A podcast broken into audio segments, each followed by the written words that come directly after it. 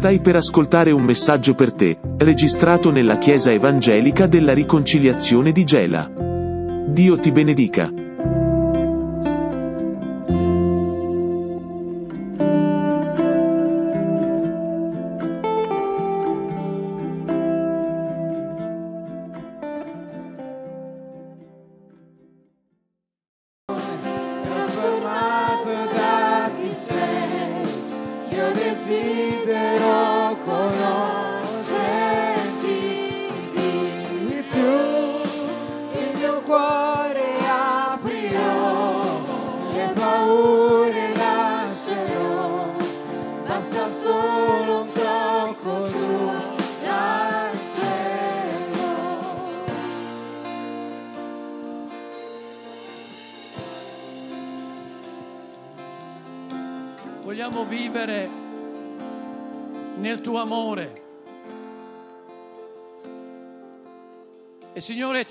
Pregare per la parola che stiamo per leggere e meditare. Spirito Santo, tu che sei colui che ha ispirato, ha soffiato la parola, di volerci comunicare questa sera i pensieri del Padre siano lontano le nostre e umane riflessioni, ma sia la tua parola pura, Signore, questa sera a parlare ad ognuno di noi. Abbiamo bisogno di te, di pregarti, perché tu rilasci la tua parola che edifica, esorta e comunica la tua volontà per ognuno di noi. Ti prego, Signore, che non possiamo badare al caldo, ma vogliamo essere attenti e intenti in quello che leggeremo e quello che tu ci vorrai dire. Ti preghiamo nel nome di Gesù. Amen. Vogliamo aprire le nostre Bibbie nell'Evangelo di Matteo capitolo 16 dal verso 13. Vi invito sempre a rimanere all'impiedi quanto leggiamo la parola del Signore. Evangelo Matteo, capitolo 16, dal verso 13.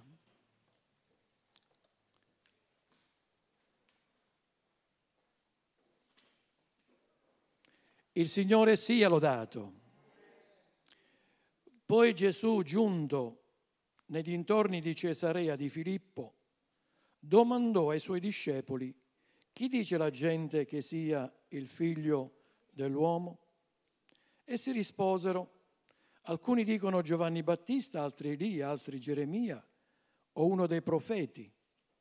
Ed egli disse loro, e voi chi dite che io sia?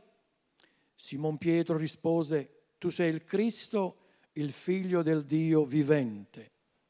Gesù replicando disse, tu sei beato Simone, figlio di, Giu- di Giona, perché non la carne e il sangue ti hanno rivelato questo, ma il Padre mio che è nei cieli. E anch'io ti dico, tu sei Pietro, e su questa pietra edificherò la mia chiesa, e le porte dell'Ades non la potranno vincere. Io ti do le chiavi del regno dei cieli, tutto ciò che legherai in terra sarà legato in cielo e tutto ciò che scioglierai in terra sarà scelto, sciolto in cielo. Il Signore benedica la sua parola. Accomodatevi.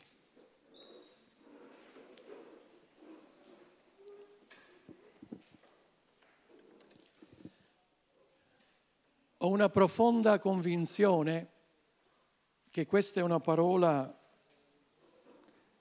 che il Signore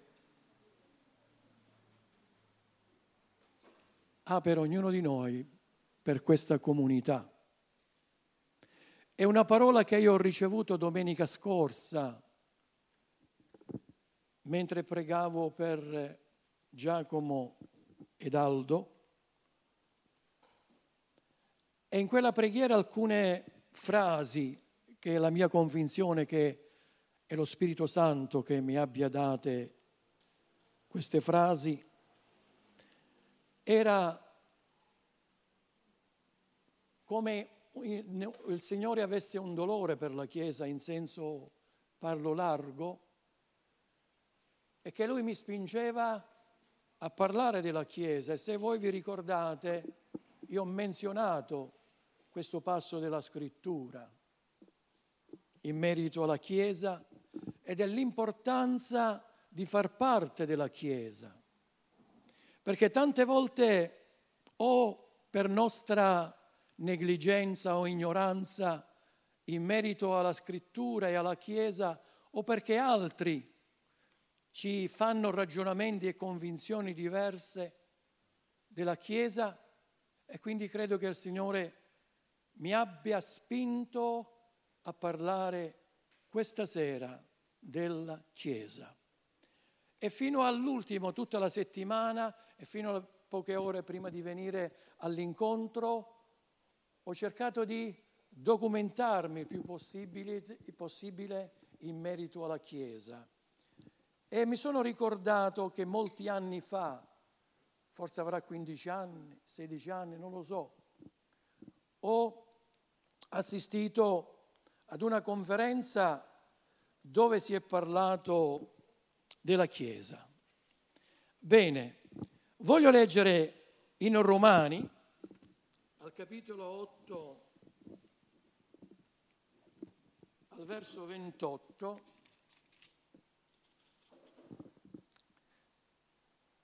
che dice, ora noi sappiamo che tutte le cose cooperano al bene di quelli che amano Dio, i quali sono stati chiamati secondo il suo disegno. Tu sei accettato Gesù nella tua vita, sei stato chiamato secondo non la tua volontà, ma il suo disegno. Perché quelli che ha preconosciuti li ha pure predestinati ad essere conformi all'immagine del figlio suo affinché egli sia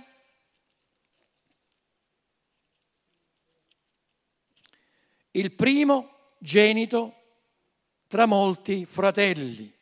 E quelli che ha predestinati li ha pure chiamati, e quelli che ha chiamati li ha pure giustificati, e quelli che ha giustificati li ha pure glorificati. Andiamo a Matteo. Gesù sta eh, prima degli eventi particolari della passione, della morte, Gesù deve rivelare qualcosa di importante ai suoi discepoli. E non lo so fino a che punto i discepoli hanno capito quello che Gesù stava dicendo a loro. Gesù è insieme ai discepoli, li interroga e gli dice, ma cosa dice la gente che io sia? E i discepoli rispondono, alcuni dicono che sei Elia, altri un profeta, altri Giovanni. E poi Gesù fa una domanda specifica a Pietro, e tu e voi chi dite che io sia? E Pietro risponde, tu sei il figlio di Dio. E Gesù con una chiarezza unica dice, queste cose non te le ha rivelate qualcuno quando parla del sangue della carne, non un uomo, ma è stato il Padre mio che nei cieli ha fatto sì che tu pensassi, avessi la convinzione che io sono il figlio di Dio. Dio venuto in terra, in mezzo agli uomini. E questo Gesù sta parlando di una cosa importantissima, che prima di quel momento nessuno aveva parlato. E disse Gesù a Pietro, tu sei Pietro. E su questa pietra, rivolgendosi a Gesù, disse io edificherò la mia chiesa e le porte dell'Ades non la potranno vincere. Era la prima volta che Gesù stava parlando della Chiesa. Era la prima volta che stava comunicando questa espressione, questo pensiero molto importante. Ma credo che né Pietro e né altri abbiano capito bene di cosa stava parlando Gesù. E poi Gesù aggiunge un'altra cosa in merito alla Chiesa, che la Chiesa appena sarebbe nata, questa Chiesa sarebbe stata combattuta, continuamente attaccata. Ma Gesù dice, io edificherò la mia Chiesa. È Dio che stava dicendo, io costruirò la mia Chiesa e le porte dell'Ades non la potranno vincere. E io ti do le chiavi del regno dei cieli, perché ciò che legherai sarà legato, ciò che scioglierai sarà sciolto. Gesù sta dando inizio a un'era molto importante, sta dando inizio all'era della Chiesa, ma da dove parte questo pensiero di Dio? È stato lì qualcosa di estemporaneo che il Signore Gesù ha avuto nella mente e ha voluto comunicare a Pietro? No, è qualcosa che parte da lontano dal pensiero di Dio. Cosa abbiamo letto in Romani?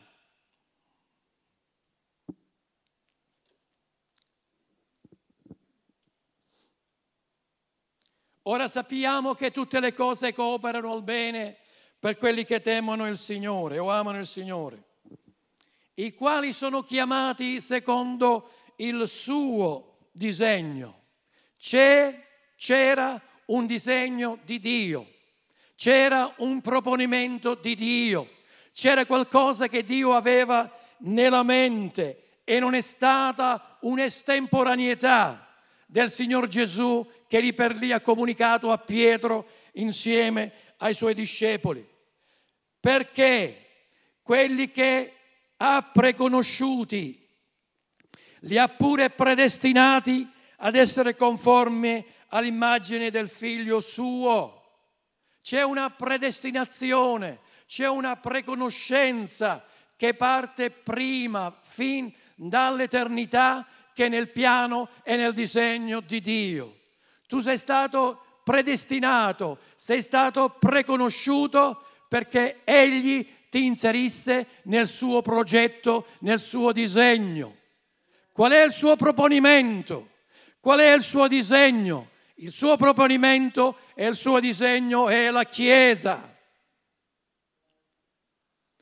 È nel credo apostolico una delle affermazioni che hanno fatto i padri, oltre a fare cenno sul Padre, sul Figlio e sullo Spirito Santo, hanno detto credo nella Chiesa, una santa apostolica, il che significa la Chiesa nei piani di Dio, nel programma di Dio, nella mente di Dio che parte dall'eternità a un piano glorioso, a un piano centrale. E non può essere sottovalutata, non può essere ignorata, non può essere messa da parte come se fosse niente. Addirittura qualcuno tempo fa mi disse, ma non è giusto il modo come voi predicate in maniera unilaterale, perché voi dite quello che volete dire e nessuno può contrastarvi. Ma noi non siamo qui per annunciare i nostri pensieri, noi non siamo qui per parlare delle nostre cose di calcio o di altre cose, ma noi siamo qui per proclamare l'annuncio del Vangelo che è la parola di Dio che salva. Amen. Amen e amen. La Chiesa è il piano nascosto fin dall'antica età. È un piano nascosto e Gesù è venuto ad annunciare così ai discepoli. Tu sei Pietro, ma su questa pietra, la roccia eterna, stabile, io edificherò la mia chiesa e le porte dell'Ades non la potranno vincere perché quelli che ha preconosciuti li ha pure predestinati ad essere conformi all'immagine del figlio suo. Il piano eterno di Dio è la Chiesa. Il piano eterno di Dio è avere figli conformi dello stesso stampo del suo figlio, affinché egli, Gesù, sia il primogenito di molti fratelli. E quelli che ha predestinati li ha pure chiamati, e quelli che ha chiamati li ha pure giustificati, e quelli che ha giustificati l'ha pure glorificati. E la glorificazione è qualcosa che parte nel futuro, che fa, che fa a che fare con il futuro, la glorificazione finale. Quindi la Chiesa non è una istituzione umana, la Chiesa è una costituzione divina e chi parla male della Chiesa deve stare attento perché sta parlando male del piano di Dio nascosto fin dall'eternità, dalle antichità. E voglio leggervi gli appunti che ho preso in merito a quella conferenza, in merito alla Chiesa. Che cosa è la Chiesa? È un corpo. Amen. È un corpo di persone messe insieme che Dio ha messo insieme. E quindi come corpo la Chiesa, come persona, è quello che fa. Secondo, è un popolo che si emerge come condotta. Terzo, è un tempio, quello che offre adorazione. Corpo, popolo e tempio. Amen. Siamo il Tempio dello Spirito Santo, sì o no? E questo Tempio cosa fa? Offre adorazione al Signore. Attenzione! Siamo entrati in una mentalità individualistica. È lo stesso. Anche se non faccio parte della Chiesa, anche se non vado in Chiesa, è la stessa cosa. No! Abbiamo letto beati quelli che sono, che abitano nella tua casa e ti lodano sempre. Dove il Signore ha posto la benedizione e la vita in eterno. Nella sua casa dove fratelli vivono e dimorano insieme. Quindi la Chiesa è corpo e popolo e tempio, ma la Chiesa è anche famiglia. Tutto si realizza in piccoli gruppi e la Chiesa come famiglia e relazioni. Conosciamo, ma dove siamo ci frequentiamo.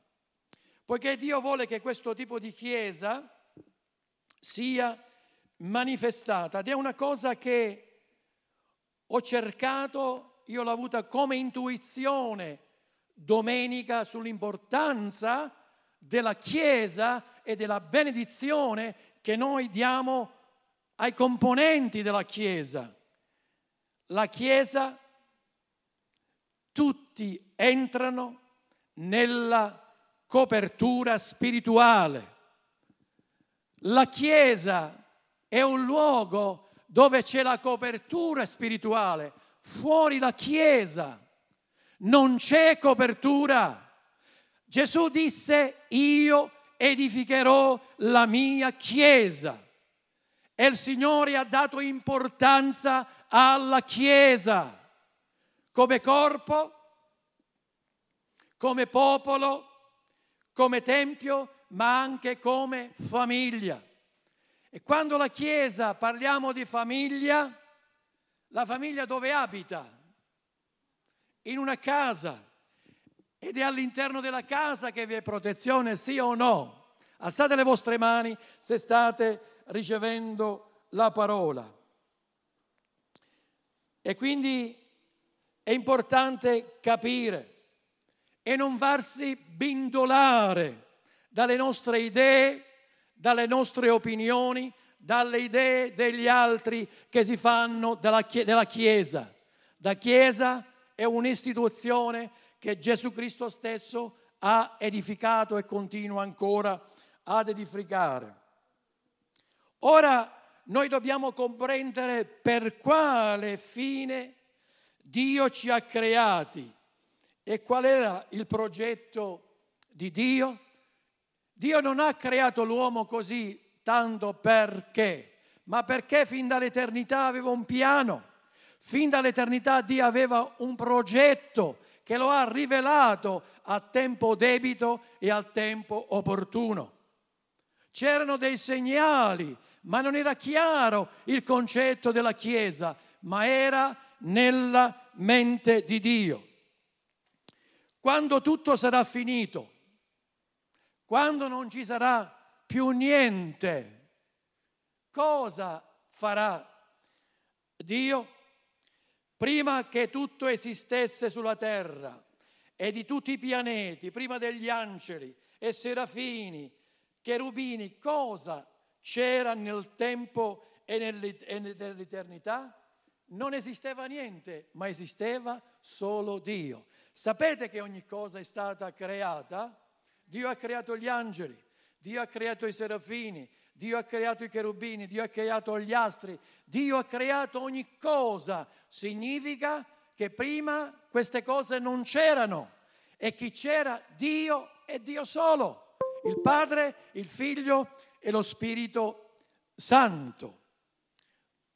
Solo Dio e soltanto Dio. Non c'era il ruotare dei pianeti, non esisteva la parola ieri, domani e non esisteva il tempo, sempre e ora. L'eternità sarà così, sempre, tutto è presente. In quel tempo ha avuto Dio un proposito di avere una famiglia, molti figli uguali a lui. Quindi questo disegno di Dio di avere una grande famiglia ed avere tanti figli simili a Gesù, quando parte fin dall'eternità, è un disegno, è un proposito che era intrinseco con Dio. E quindi tutto avviene dopo, ma attraverso questo piano, questo disegno. Quindi la Chiesa non è qualcosa che dà inizio quando Gesù parla con Pietro e dice tu sei Pietro e io edificherò la mia chiesa e le porte dell'Ades non la potranno vincere, ma parte dall'eternità in seno al Padre, prima che ogni cosa nascesse, prima che ogni cosa venisse concepita, Dio aveva nella sua mente di avere una grande famiglia e di avere tanti figli simili a Gesù. Il Signore non voleva stare solo e non vuole stare solo.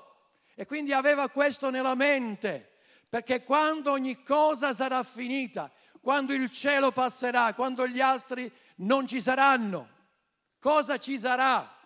Ci sarà la Chiesa, la Chiesa che è concepita nei pensieri di Dio fin dall'eternità e questa Chiesa, la Nuova Gerusalemme, la sposa di Cristo, sarà con il Signore per tutta l'eternità, perché Dio vuole vivere la sua eternità insieme a tanti figli. Vogliamo vivere per l'eternità con il Signore? Alzate le vostre mani. Ma dobbiamo fare parte della Chiesa.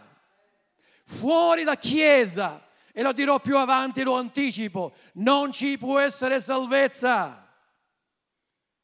E questo quando qualche anno fa il Papa Ratzinger disse che fuori la Chiesa non c'è salvezza, ha fatto saltare il mondo protestante perché la verità è stata detta a metà. L'errore che lui ha commesso è quello che aver detto che fuori la Chiesa cattolica romana non ci sarà salvezza. L'errore è Chiesa romana. Ma se lui avesse detto che fuori la Chiesa universale non c'è salvezza, aveva ragione e ha ragione. Quindi il disegno di Dio fin dall'eternità qual è? Avere una grande famiglia, avere tanti figli che assomigliano al Signore Gesù. Ma qui ci sarebbe veramente tanto da parlare e voglio essere conciso in modo che comprendiamo con chiarezza l'importanza di appartenere alla Chiesa. E, ti, e chi ti dice? E chi ti dice? Non ha importanza la Chiesa è la voce di Satana. La Chiesa è qualcosa che Dio ha concepito e che vuole che esiste, ma sappi che la Chiesa è stata attaccata, continua ad essere attaccata, continua ad essere combattuta, ma Gesù ha detto con chiarezza, ma le porte dell'inferno non la potranno vincere. Amen. Vogliamo fare un applauso al Signore.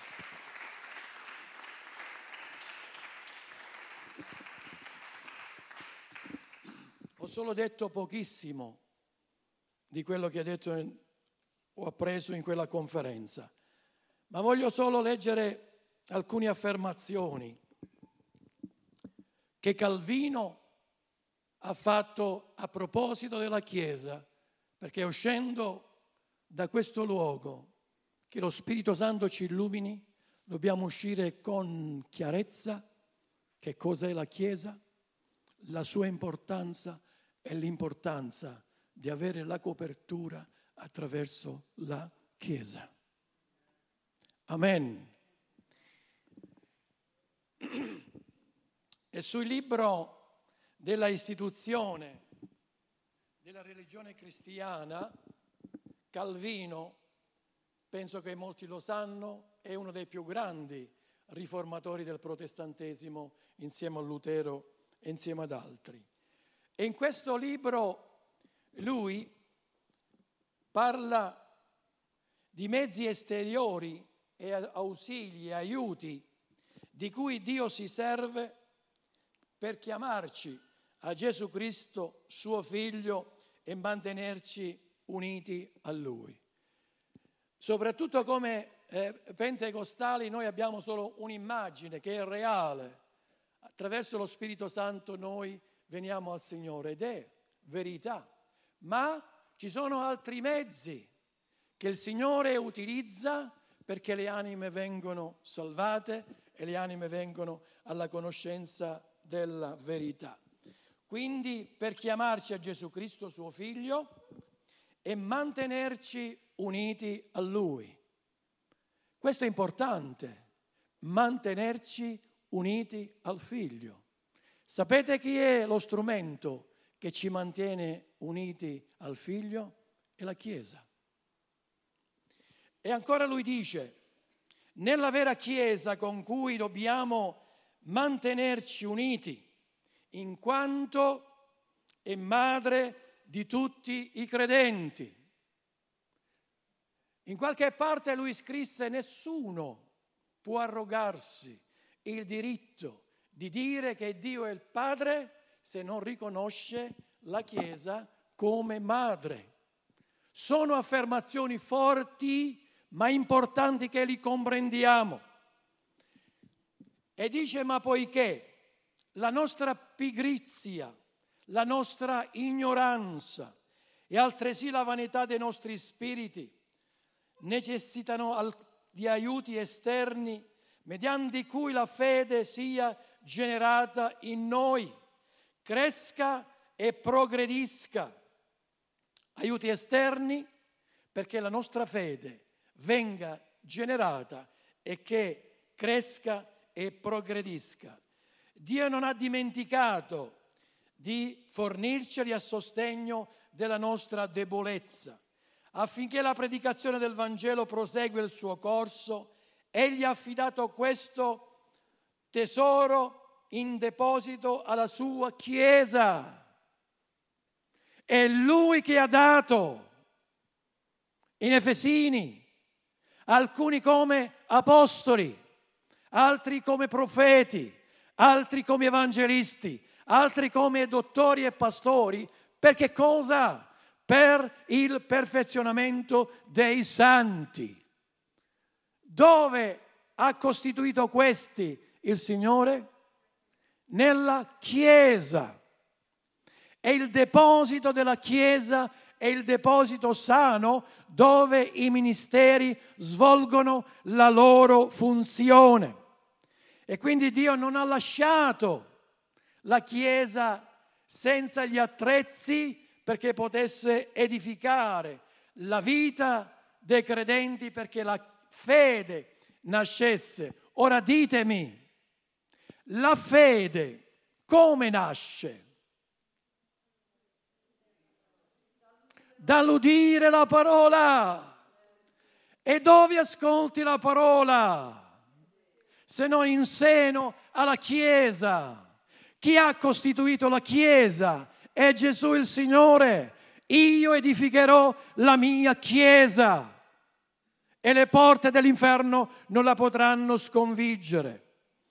Ha istituito pastori e dottori per bocca dei quali rivolgere i suoi insegnamenti. Non ha insomma trascurato nulla che potesse, potesse produrre fra noi un santo consenso di fede e un buon ordine. E dice inizierò con la Chiesa in seno alla quale Dio ha voluto raccogliere i suoi figli. Stiamo parlando di Calvino.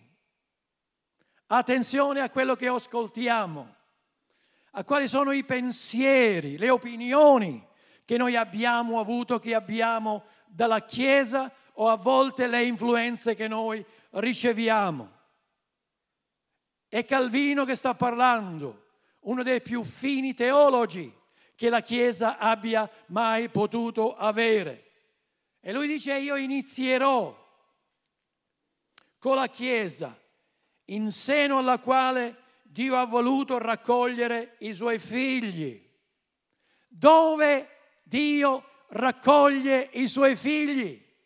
In quale recinto li porta? Non li fa girovagare così, a tastoni dovunque vanno e vanno, ma li porta in seno alla Chiesa, in grempo alla Chiesa, nel recinto della Chiesa. E forse non è detto in Pietro, ecco il diavolo è come un leone ruggente. Dove va? Dove va? Nel mondo non ci va. Nelle persone che non conoscono Dio non ci va. Va cercando nel recinto della Chiesa. Per fare cosa? Appena qualcuno esce fuori dal gregge, dal recinto dove c'è la protezione del pastore, cerca di fare cosa? Di divorare. E quindi bendice Calvino che ha raccolto i suoi figli in seno in grembo alla Chiesa. Perché? Affinché non solo fossero nutriti dal ministero di lei, che c'è il ministero della parola, e in età infantile, ma affinché essa eserciti una cura materna costante nel guidarli sino al raggiungimento della maturità anzi della meta finale della fede. Qual è il, il motivo perché Dio ha stabilito il recinto della Chiesa? Affinché in seno alla Chiesa i suoi figli vengano nutriti. Di che cosa? Di barzellette, di opinioni correnti, ma nutriti della sua parola, affinché la fede non iniziale, che è quella fede che è ancora semplice, ma man mano che cresce come individui possono crescere e i robustissimi nella fede. Questo dove avviene? In seno alla Chiesa, non fuori la Chiesa, perché Gesù è il Signore che ha istituito la Chiesa. E la mia profonda convinzione è che è una parola che il Signore mi ha dato domenica per questa comunità, perché abbiamo chiaro il concetto di che cos'è Chiesa. Non è un'associazione di uomini, non è un'associazione di persone che ognuno può dire quello che vuole. Il capo della Chiesa è il Signore e all'interno della Chiesa ha istituito ministeri e uno dei ministeri è la parola, l'annuncio della parola, che è importante perché la Chiesa venga nutrita e possa crescere nella fede e bendice alla fine raggiungendo per il raggiungimento della maturità, anzi della meta finale della fede. Qual è la meta finale della fede? Che noi raggiungeremo il cielo e una nota dice noi saremo simili agli angeli. Perché Gesù disse in una parabola, in qualche cosa, che qualcuno gli disse, ma noi quando saremo nel cielo, ci sarà mia moglie, ci sarà mio marito? No, disse Gesù, non ci sarà più né marito e né moglie, ma saremo come gli angeli del cielo. Facciamo l'applauso al Signore. La Chiesa ha questo obiettivo, ha questo compito e il Signore fin dall'eternità ha pensato a questo. Tutte queste cose non sono una istituzione umana, ma è il Signore che l'ha deciso quando era solo insieme al Padre, al Figlio e allo Spirito Santo. Questa opinione, questo concetto, questa idea era insieme a Lui di avere una grande famiglia e vivere con Lui per tutta l'eternità. Amen. Ora c'è un appunto a proposito di questo che ho letto che dice la nozione della maternità. Noi evangelici siamo allergici a queste cose. Quando parliamo di maternità, della Chiesa, non stiamo parlando della Madonna, ma stiamo parlando della Chiesa. La Chiesa è madre e bendice, nessuno può dire che Dio è padre se non la Chiesa come madre. E quindi sta dicendo la nozione della maternità della Chiesa è frequente in Calvino. La Chiesa è madre comune dei credenti li genera il Signore. Quanti di voi sono stati generati da questa comunità? Alzate le vostre mani. Vi ha generate la Chiesa, sì o no? È vero che è il Signore, è vero che è lo Spirito Santo che alla fine tocca, però è in seno alla Chiesa che voi siete nati.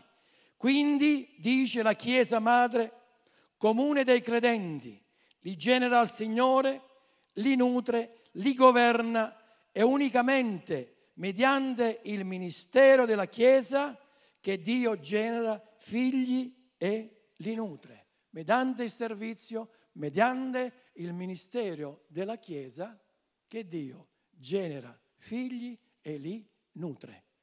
Comprendete? Alzate le vostre mani se comprendete. È una parola importante che noi dobbiamo avere chiara che cosa è la Chiesa. Questo fatto non si è verificato soltanto sotto la legge, ma permane tuttora valido anche dopo l'evento di Gesù Cristo. Lo attesta San Paolo dichiarando che siamo figli della nuova Gerusalemme celeste Galati 4, 26. Noi siamo figli della Gerusalemme celeste. Ne leggo solo un altro pezzo e poi cerco di concludere. E dice poiché dobbiamo credere la Chiesa. Ed è importante questa affermazione, ascoltatemi. Hanno parlato della Chiesa i padri? Sì o no? Credo nella Chiesa cattolica, apostolica, non romana, ma cattolica, universale e apostolica. Quindi è importante, come dice sempre un predicatore di mia, eh, che io amo molto ascoltare, è importante sapere se il cammino che noi stiamo facendo è nella giusta strada perché possiamo prendere delle sbandate, guardiamo dietro e vediamo la storia della Chiesa. È il credo, parliamo del IV secolo d.C., dove i padri hanno messo per iscritto in cosa credevano. E oltre a dire credo nel Padre, credo nel Figlio, credo nello Spirito Santo, credo nella Chiesa. E qualcuno ha voluto dire, forse originariamente non era credo nella Chiesa, ma credo la Chiesa. Ed è diverso, perché si può credere nella Chiesa, ma non essere parte della Chiesa. E quindi perché dobbiamo credere alla Chiesa avendo la certezza di farne parte? È importante credere la Chiesa e avere la certezza di farne parte.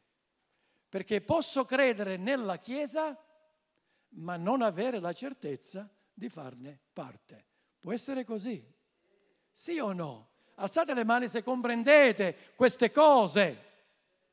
Posso credere la Chiesa o nella Chiesa, ma non avere la certezza di farne parte la nostra salvezza sarà saldamente fondata e stabilita in modo che qualunque, quand'anche tutto il mondo fosse sconvolto, ne perbarrebbe la certezza intatta quando avremo inteso che essa poggia sull'elezione di Dio e non può venir meno senza che l'eterna provvidenza sia distrutta la certezza della Chiesa ci porterà a considerare che questa non può essere distrutta.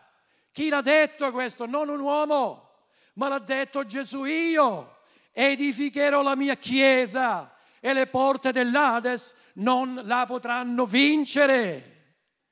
Amen. Certezza di fare parte della Chiesa, ma certezza che nonostante le difficoltà, nonostante gli attacchi, non può essere distrutta. Siete d'accordo o no? Perché essa poggia su un fondamento solido e questo fondamento è Dio, nella persona di Gesù Cristo, che abbiamo inoltre la certezza che la verità permane con noi fin tanto che dimoriamo in seno alla Chiesa. Che importanza Calvino dà alla Chiesa? La verità permane in noi fin quando noi rimaniamo in seno alla Chiesa. Ma quando usciamo fuori dal seno della Chiesa non c'è più verità in noi perché la Chiesa è colonna e fondamento della verità. Paolo disse a Timoteo, e la verità è nella Chiesa. Fuori la Chiesa non c'è verità, c'è solo menzogna e inganno. E infine sentiamo che sono rivolte a noi le promesse quando ci viene detto che vi sarà salvezza in Sion Sion è la Chiesa. Dove sarà la salvezza? Nella Chiesa. Dio dimorerà in perpetuo in Gerusalemme e non si allontanerà mai da essa. Questa è parola di Dio.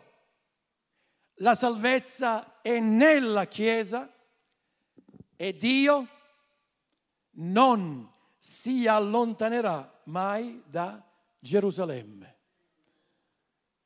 Io l'ho desiderata, parla di Gerusalemme, parla della Chiesa, l'ho desiderata come mia dimora, come luogo del mio riposo. Attenzione, abbiamo delle immagini che partono dal Vecchio Testamento. Prima Dio decidere da essere un essere, scusate le, le, le, le parole, essere trascendente a essere imminente. E attraverso il tabernacolo Dio scese in mezzo agli uomini. Dopo il tabernacolo questo avviene col tempio di Salomone. Adesso qual è la dimora di Dio? Non più il tabernacolo, non più il tempio di Salomone, ma Dio dimora dentro di noi insieme. Formiamo questo tempio spirituale e Dio dimora in questo tempio, nella sua casa, dove i figli dimorano insieme. Amen. Quindi Dio ha garantito la sua presenza dove? Nella Chiesa, fratelli, è vero che in noi c'è la presenza individuale, ma che motivo ci sarebbe stato allora che Dio avrebbe istituito la Chiesa? Il, motivo, il motivo è che Dio ama avere una grande famiglia e ci si prepara per stare insieme ora per vivere con l'eternità. Amen? Alzatevi all'impiedi. Musicisti, venite avanti.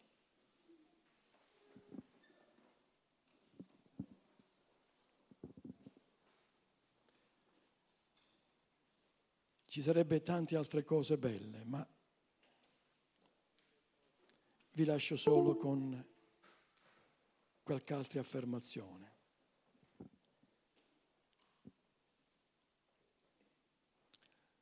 Tale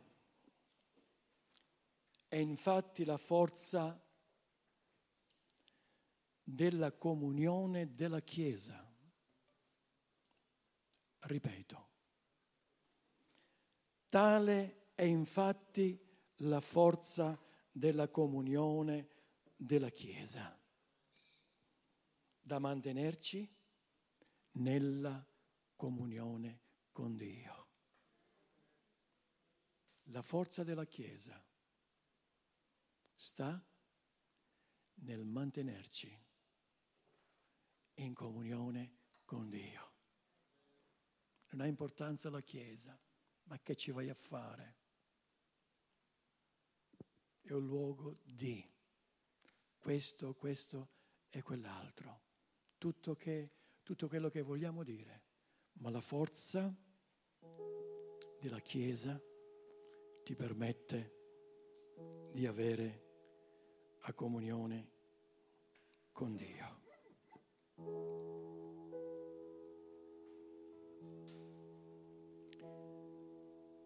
E c'è un'affermazione forte che fa Calvino. Queste parole limitano la benevolenza paterna di Dio e le manifestazioni particolari della vita spirituale al gregge di Dio a ricordarci quanto sia pernicioso e mortale distaccarsi e allontanarsi dalla Chiesa. È pernicioso e mortale allontanarsi e distaccarsi dalla Chiesa, perché nell'unità della Chiesa ti dà la forza di avere la comunione con Dio. Fuori dalla Chiesa. E vi do un'immagine.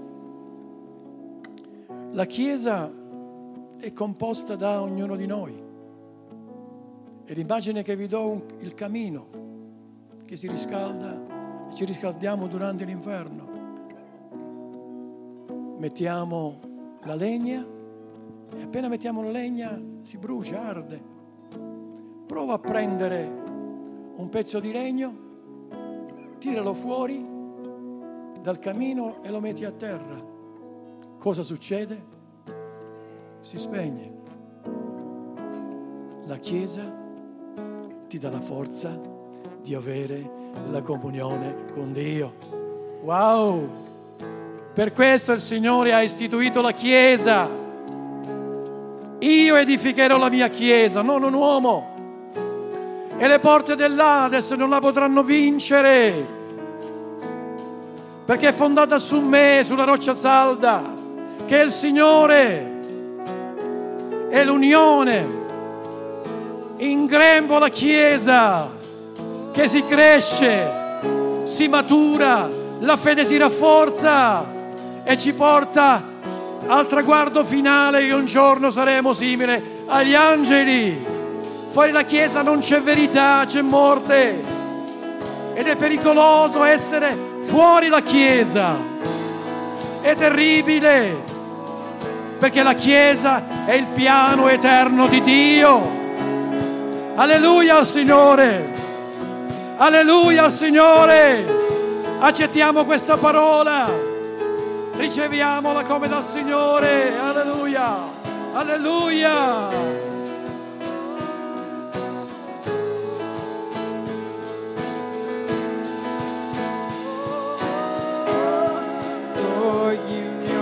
Piacere per il peccato. Grazie per averci ascoltato. Il prossimo appuntamento è per lunedì prossimo con un nuovo podcast. Dio ti benedica.